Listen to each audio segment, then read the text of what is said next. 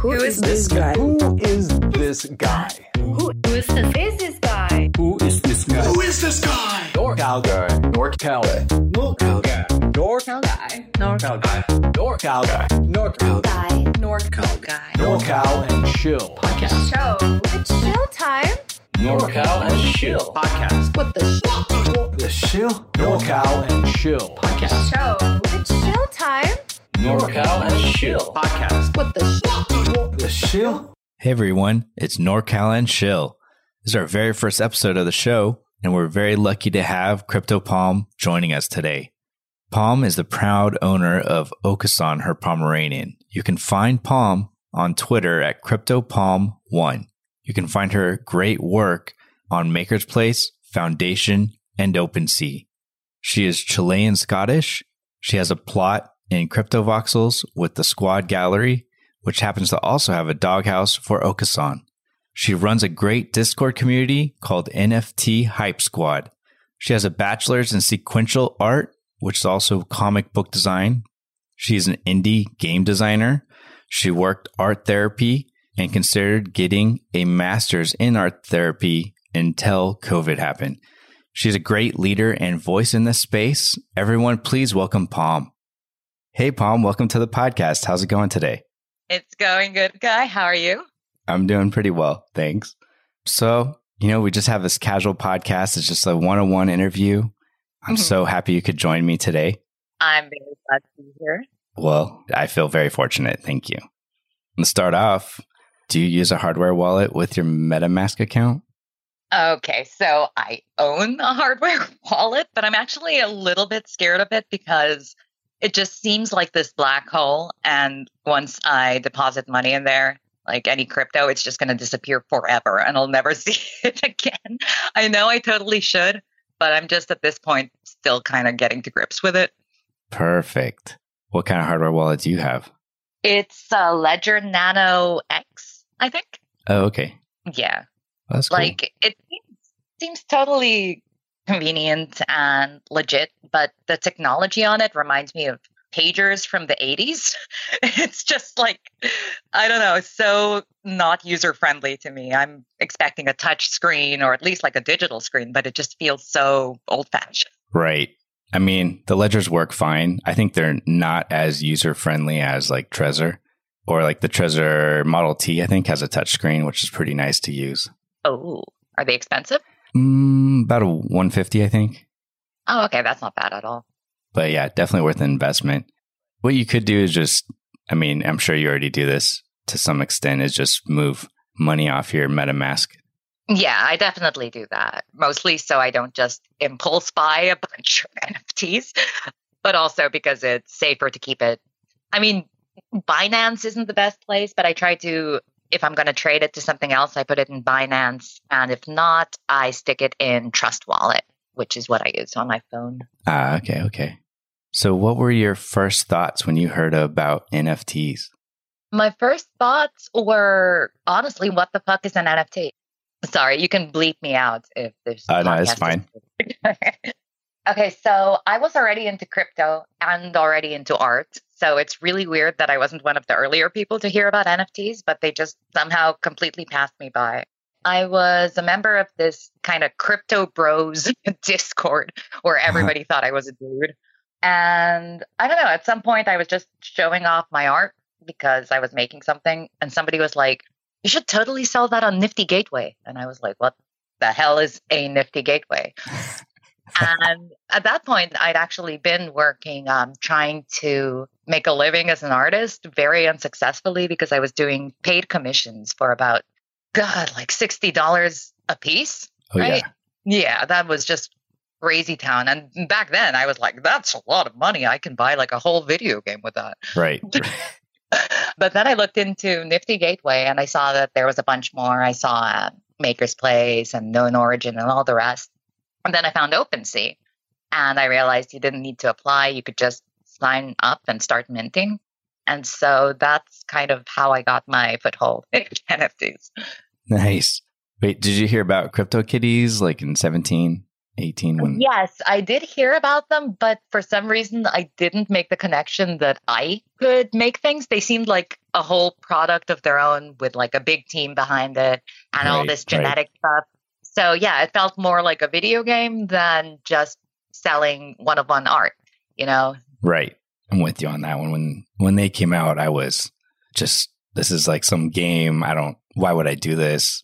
Yeah, it's well, I, I was kind of interested, but more like this is going to be a waste of my money because I didn't think I'd be able to manage the crazy breeding combinations and all the genetic stuff that people use to make the crazy expensive kitties. right. Yeah, but I mean, like, I like stuff like Pokemon and I like collecting shit. So I was intrigued, but I realized, you know what, this is not a good source for my funds at the moment.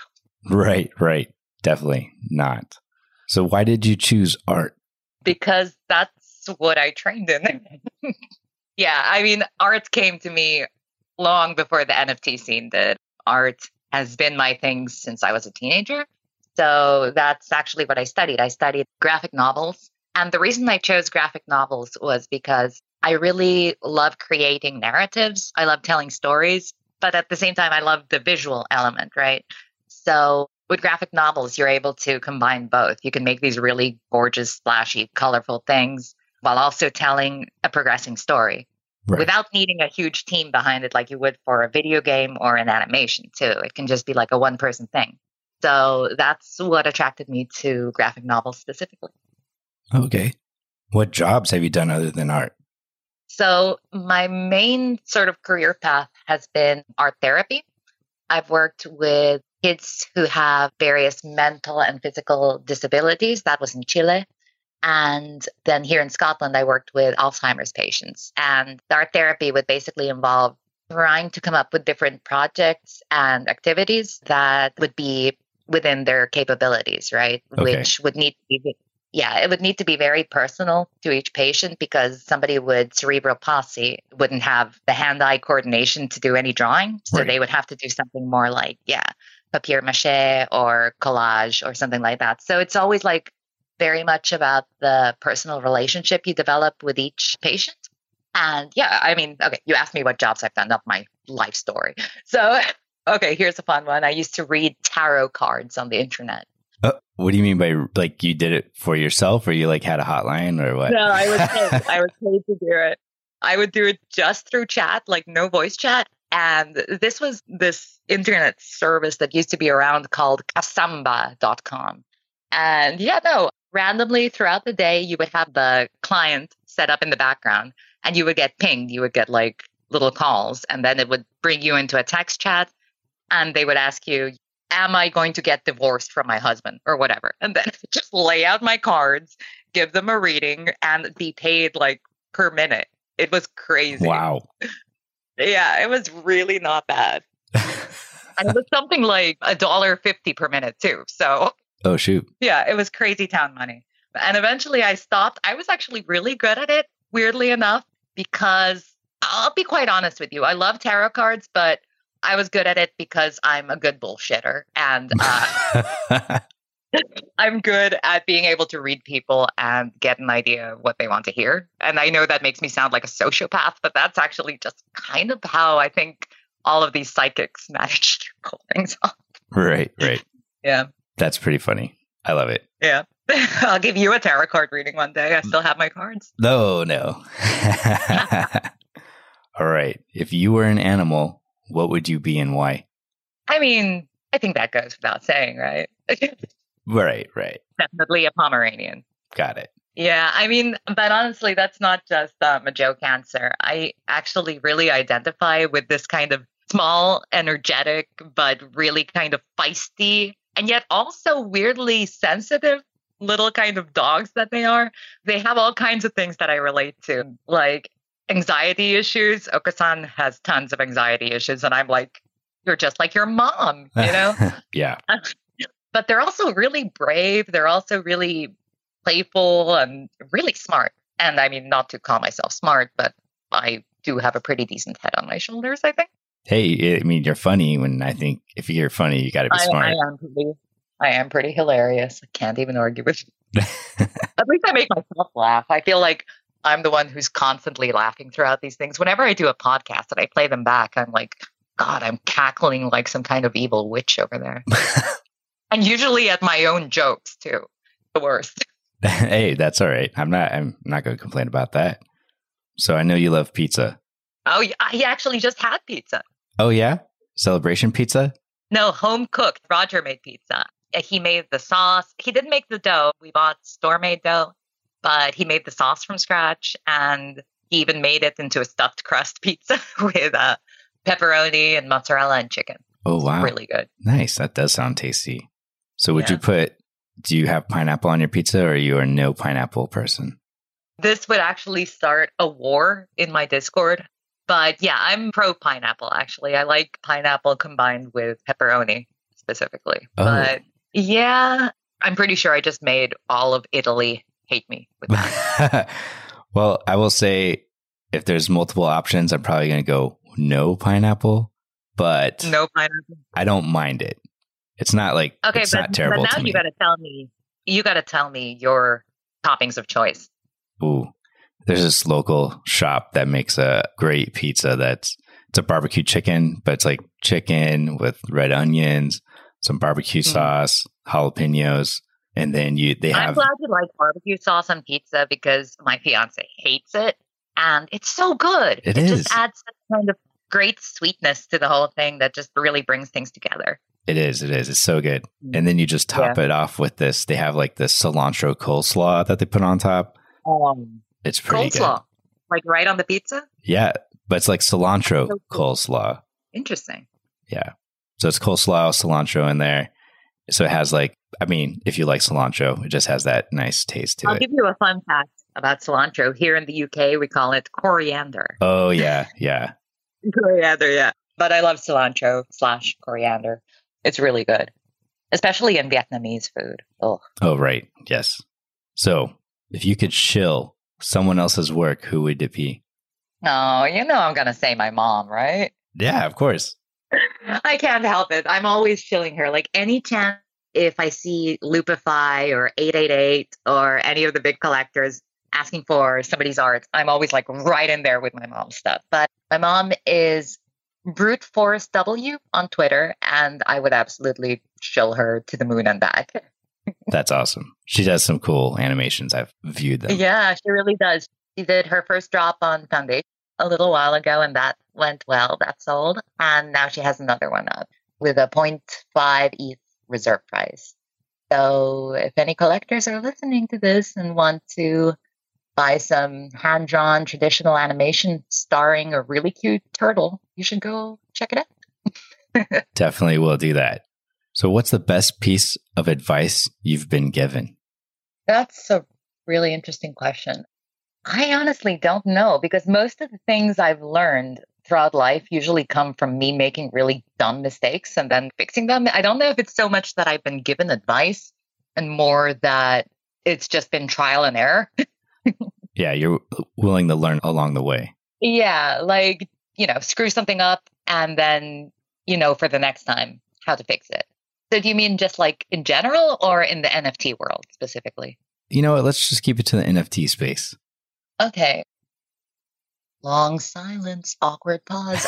I think honestly, yeah, no, honestly, the best advice I've had is to just be as genuine as possible. I think this comes from Nifty Whale is one of the ones who's always saying it. But yeah, collectors, I think, really like to buy into artists and buy into the artist's story more than just the art itself. It's like you can't have one without the other, you know? So I started learning to, well, I mean, I've always been kind of an open book, but I started realizing that people like real human beings. They don't like these kind of corporate robot sounding artists Yeah. who are just like constantly in, yeah, in promotional mode. They like people who, you know, talk about their life, talk about their family, their dogs, whatever. And, and that's always kind of been me, to be fair. But I started just kind of leaning into that even more after hearing this from Nifty Whale, since he's, I don't want to call him an influencer, a collector that I really respect. Right, right. Yeah. That's good advice. yeah. If you could buy any art piece NFT or not, what would you buy? Oh, NFT or not? Oh, that's a good question. Well, I'll have to think about the non NFTs, but for NFTs for sure, Mr. Misang. I love his animations. I love the use of colors he does, uh, just everything about him. He has some really well defined work, really just tons of work put into it, tons of effort. And I think they're worth every bit of ETH. And they're selling for so much now that I don't think I'll be able to afford one anytime soon, but you know, that's always a dream. Yeah. As for non NFT art, I would actually love to own a Mondrian, like one of the classic traditional Mondrian primary color works. Those are really beautiful. I just love to have one and stick it on my bedroom wall. Nice. yeah. I, I think I know who Masang is. I want to say it's he's definitely got a certain style. It's Yeah. it is enjoyable. I'll send you the link after we finish up here so you can check him out in more detail. Perfect. Thank you. so if you could live or move anywhere, where would you live and why? Okay, here's the thing with me. I've already kind of lived everywhere, and it wasn't all it was cracked up to be. Like growing up, moving from country to country to country, I lived, like, uh, for reference, I lived in New Zealand, England, Spain, Hong Kong, Taiwan, Chile, and all of this before I'd even finished high school. Yeah, so it just created a lot of instability for me. So honestly, for now, living in Scotland and finally being settled is just like the best feeling. So I don't think I'd want to get up and move anywhere anytime soon. But I mean, if I ever did, I'd love to check out Japan. I'd love to see Tokyo. Yeah. I mean, you could also just argue as long as yeah, you're the loved ones around you, you can kind of be happy Yeah, wherever you are. Yeah, that's kind of something I had to start getting used to moving around so much. I became just like super attached to my family, and they were sort of what made a home for me, you know? Right, right. That's very true. Yeah. So if you'd like to be compared to three artists, who would you like to be compared to? Oh, I don't know if I want to be compared to artists. Ooh, actually. okay. I know that that goes against the question, but I like being considered sort of my own thing, my own original thing that isn't really uh, similar to anything else. But I think, okay, artists I wouldn't mind being compared to, I guess, would be um, Ferocious. I love Mr. Misang again. And, oh, I love Stellabelle's political artwork as well. Yeah. Those three, I think, would be the three I wouldn't mind being compared to. All right, all right. That works. Yeah. Yeah, I'm down with all of those. Cool, cool. All right. Last question. Oh, no. If I gave you $50,000 to start your own business, what business would you start? Oh my God. Let me think. Okay, since I'm pretty much all in on this NFT thing, I think it would definitely be, you know what I'd love and what the NFT scene needs is some kind of management team for artists so that artists aren't having to do their own promotional work. I think I would try and recruit like a team of agents, sort of like NFT agents, but done in like a non cheesy, non exploitative kind of way and just start helping artists to sell without them needing to do all the work, you know? Yeah. I think a company like that would actually probably make a lot of money too. Yeah. Yeah. It's uh, definitely an interesting thought. yeah. Because I, I know artists, or I've heard some talk about wanting platforms to promote you, but I, I just don't know because there's so many artists, and how do you like quantify what's reasonable, what's not reasonable?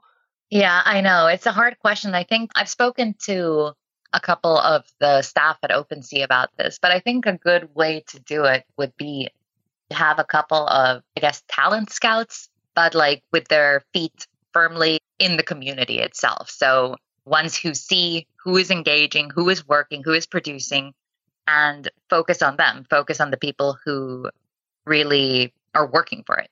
And it could be a rotating feature, you know, a list of different, like, you know, 15 artists every week. And that way it's kind of fair. Right. You know what I mean? right. Sorry, I put a lot of thought into this. No, no, it's fine. I mean, it's it's a hard situation. It's a hard question. It is a good question. I don't know the answer myself. I mean, it's hard because artists they're not in this coming into this space from like a, a background of promotion or business. Self promotion. Yeah, I certainly wasn't either. The only experience I have with that was kickstarting my own video game, which required quite a lot of flexing the promotional social media muscle. But it didn't come naturally to me, honestly.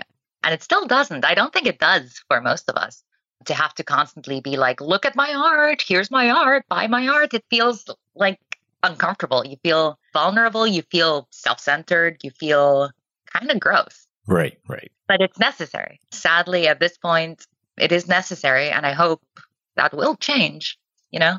Right. I mean, it's hard. I mean, and it takes so Yeah. much time.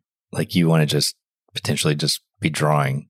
You want to be making art and hanging out with people. I mean, I love getting to know people on Twitter and whatnot. I love the networking part, but not the sort of blatant, here's my piece, come on, collectors, hello, sort of thing that you have to do at the moment. Right. Like, hey, something new. Like, hey, Come take a look. Yeah. Uh, Yeah, exactly. And I don't know, sometimes you really have to kind of beg people, like, oh, can you please re- retweet my stuff? That would be great. And it just feels, yeah, it feels kind of slimy. It's not the sort of vibe I am a big fan of. And Right. everybody has to do it right now. That's the only way to really get sold is through Twitter visibility because it's not happening with the platforms. It's not happening, I don't know, in any other kind of way other than usually just Twitter. Right. I mean, and it's hard. I know I don't even scroll my Twitter feed really much anymore. So I miss so much. hmm So it's nice. I'm just gonna start. I'm gonna start tagging you and everything. I mean, I do anyway. I'm just gonna start tagging you in other people's threads too, just like to piss you off. Mostly just to piss you off. You just want to start like a meme war or something. I mean, I always do. I always want to just like be gift battling. That's like, yeah, that's just like my ideal state of being is just like in the middle of a gift war. Perfect. But no, I honestly, if there's an artist that I like, I don't mind them like, hey, I just posted a new piece. You might want to go check it out. I may not buy it, but I appreciate that. Like, hey, because I I miss a lot of new Yeah. work. Yeah, I think, I mean, some collectors like you are definitely more flexible. I know others get really annoyed with that, though. So it's hard to know unless you form a connection with one of your collectors, you know, to the point where you can chat like friends. It's hard to know where the line is. Right, right. Need like a little notebook. Like this collector does not like this at all.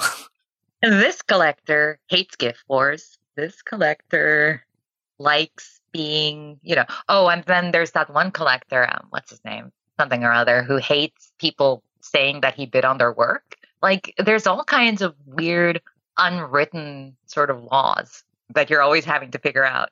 right. Yeah, and it varies, but you know, by collector. So I know it's interesting. It's I mean, lot.